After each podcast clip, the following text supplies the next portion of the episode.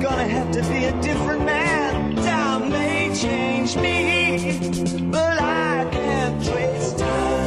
Hello, and welcome to the first in the series of Hanging Up the Boots, where we speak to current and former sports stars as they transitioned through retirement from the game and into a new life within or beyond sport.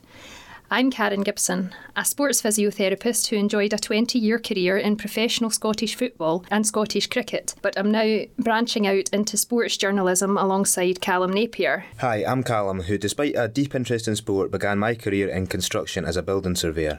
This week, we had the opportunity to speak to one of my former managers, Craig Levein, who has successfully and seamlessly transitioned from player to captain of both club and country, to managing both club and country, and to holding a role as director of football before finally venturing into a life of broadcasting. Let's listen to what he had to say on his successful journey through sport. What was it like going from being a player at Hearts to a, a manager at, at Cowdenbeath? Was that an adjustment hard, being sort of being in that dressing room to being the leader of the dressing room?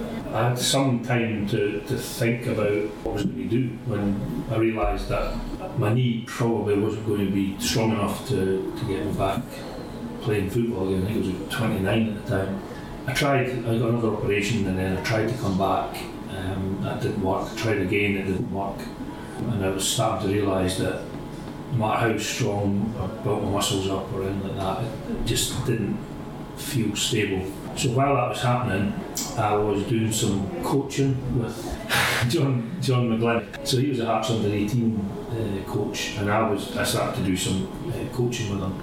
And I'd already done my B license and my A license, and I was on the course uh, for the pro license as well. So obviously I've been, without being really at the forefront of my mind, I had, I was kind of preparing myself to do a So, what, what period of time was that over then, the knee injury, in terms of you being not managing to play? How long were you injured? So my contract finished in '97. I got injured again in '95. So and that was the injury that I didn't come back from. Yeah. But I spent two years trying to, to, to rehabilitate. I mean, I, I retired at 30, I think it was, or 31. My last my last game was when I was 29, and I'd spent that time trying to get myself uh, in a position where I could get back on the field and you know I, I wanted to play till I was 35 if I could. And were you captain at that time? Yes, uh, I was the captain. Uh, but I mean, a captain. Uh, you know, doesn't feel like you're captain when you know played for Yeah. six months or a year or a year and a half. You know. Um, So that would have been hard as well to try and hold that role whilst you were. yeah, I mean things were changing as well. Jim Jeffries had come in, and there's a lot of foreign players had joined. Some really good players I didn't, I didn't get a chance to, to play alongside, to be honest. So um, it was a kind of weird feeling that because I, probably after six months of trying and, and two or three times I've kind of tried to step up uh-huh. and I just my knee just didn't feel stable. But it was interesting because I, I, if you'd asked me at 26 or 27 year old, do I want to be a coach? The answer to that would have been no. And why, why was that? Just no interest? Or Well, if they're I you wasn't even thinking of it. Yeah. You know, I mean, I mean, other than, as I say, I must have done my B license when I was about 23, 24. And that just coincided with the fact that I was injured. Yeah. And this idea that I might have played my last game starts to creep in. I would have said that sets you apart from a lot of players who don't use that time productively. And same can be said for any player who comes to the end of their career and hasn't thought about what they're going to do next. No, it was quite proactive of you to think of that Well, yourself and do it. Uh, One of the things I'd say to that is that you wouldn't believe how many players get to the end of the career and have no idea what they're going to do. You Yeah. know, and say, I'd kind of, I wasn't at the forefront of my mind that I was going to finish playing football and go into coaching. That wasn't, No. you know, I'd, I'd done these, taken these steps that, so there's somewhere in my head that I must have been thinking, you know, I need to do something. And I can't remember having the conversation, but I, with myself, about whether I go into coaching or whether I do something else. Uh-huh. Um, but I, I just doing that under 18 stuff, and then my contract finished, I left, and I got a phone call. I went to Livingston actually to work with Jim Leishman. Oh, did you? That was good. Interesting. Leish, wow. oh man. Our Lord I remember five it was the first or second day that I was there. and he's just handed me a bag of balls and says, "You take the training." Oh gosh. Chucked into the deep end. So I was, I was there for three months and then I went to, to Cowdenbeath and that was the beginning of what I consider my managerial career. I remember clearly the first day, uh, uh, there was two things. One, the first day I turned up at training when, I- when I got the job and the first game.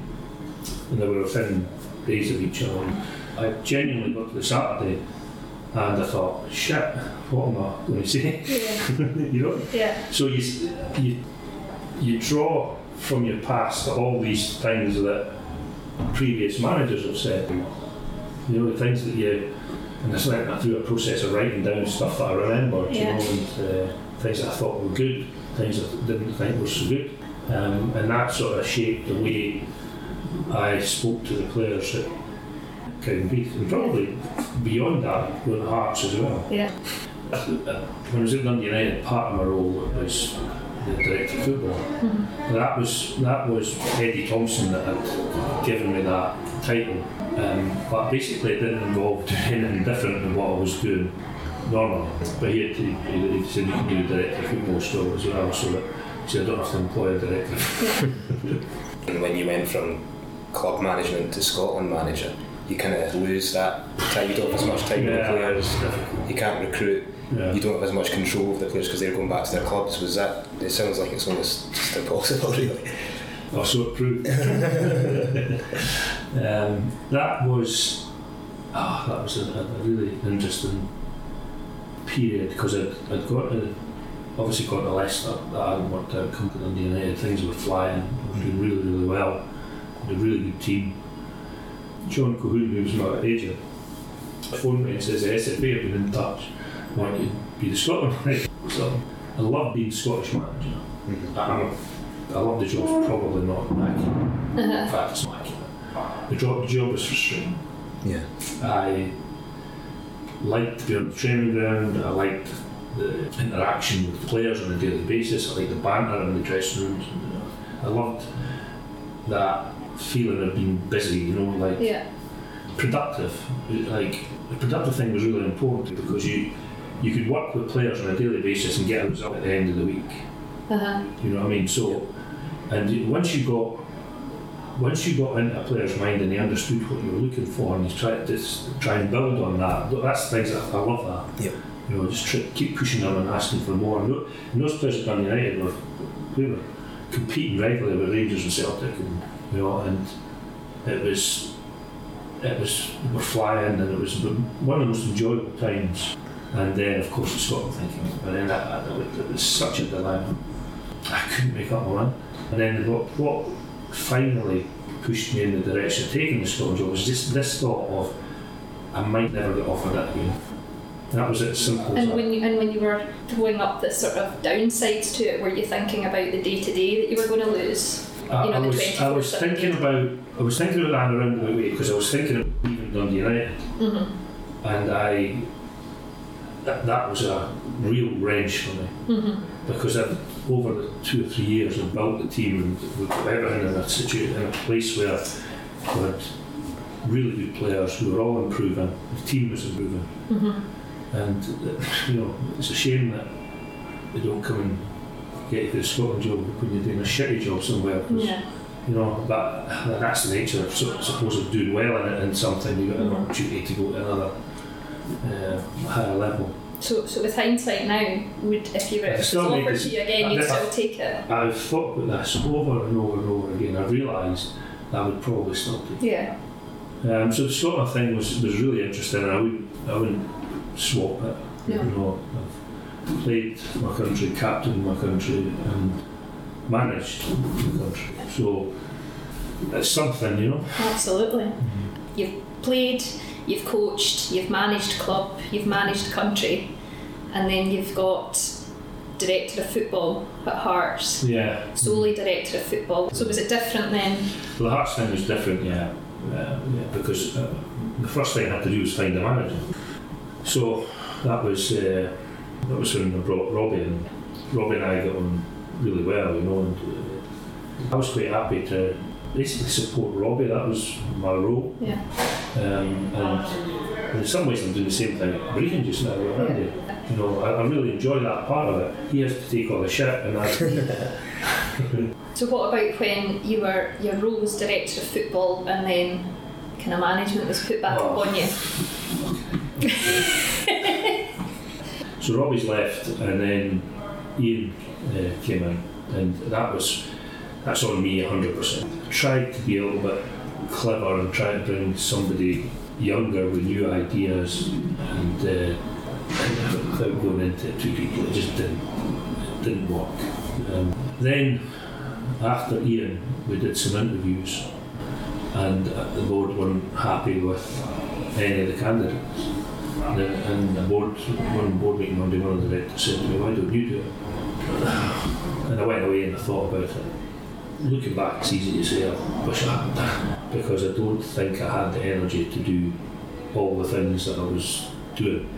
That's probably one thing I do regret. There was an additional question I wanted to ask. So when you came to Hearts, it, actually you were already there.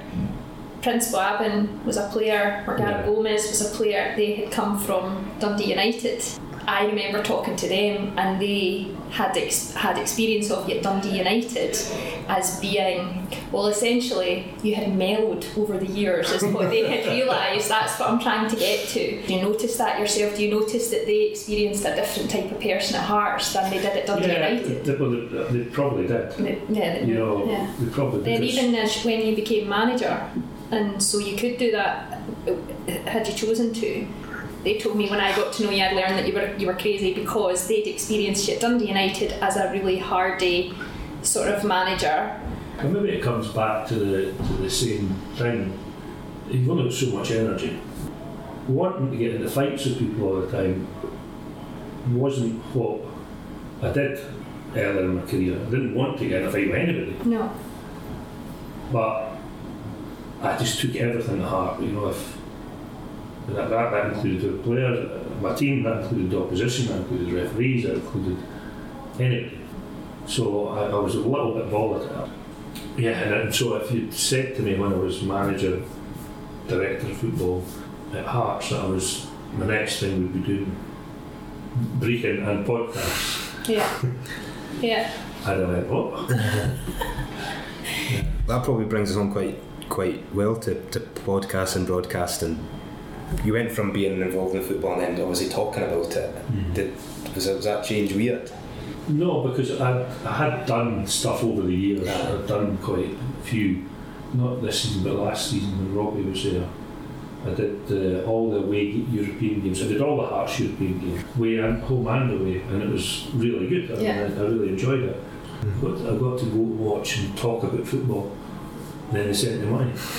Brilliant. Best job in the world. The podcast thing is quite weird because I would never have said in a million years that I, I didn't know what a podcast was when James phoned me. And do you, did you find it easy from the start, or do you think you've got better at podcasts? Or I don't know. Seriously, I don't, I don't listen. do you not listen Do you to not, not listen back? No. Well. So I don't know what's happening next. We'll see. Yeah, I was going to say, do you ever mismanagement or I got the juices flowing a little bit when uh, Dundee United were in touch. I'd love to go back there. And I don't know what they'd be getting. But What they'd be getting? yeah, I don't know what they'd be getting. Oh gosh. Whether it be nuts or quite calm, I don't know. What age are you doing now? Nearly, nearly 60. No, nearly 59. Yeah, don't put don't add a zero on there, No, no. please. Well, I think if you chose to do it, then you're exactly the same. And, I, and you were one of my. I've had many managers, like under many managers. I think in eight years at Dundee, I had six managers. I don't know how many we had at ours. Yeah. And you were certainly one of my favourites to to work with. I was glad I didn't see the crazy that everyone told me about in Dundee United, Yeah. but. Uh, but I liked the one I got anyway. Well, I don't know what's around the corner. feels like a good moment to end unless there's anything else you want to, to ask? No, I don't think so. Cool. Well, thanks very much, Craig. No, Been my great. pleasure. What an interesting and candid insight into Craig's Levein's personal development and progression through the ranks of a football club and beyond. Perhaps he might say he was lucky in the right place at the right time, but one would argue that he's a highly intelligent, thoughtful, and determined character who forged his own growth in the game and beyond. Next week, join us where we'll be chatting to Stuart McInally, former Edinburgh rugby player turned pilot.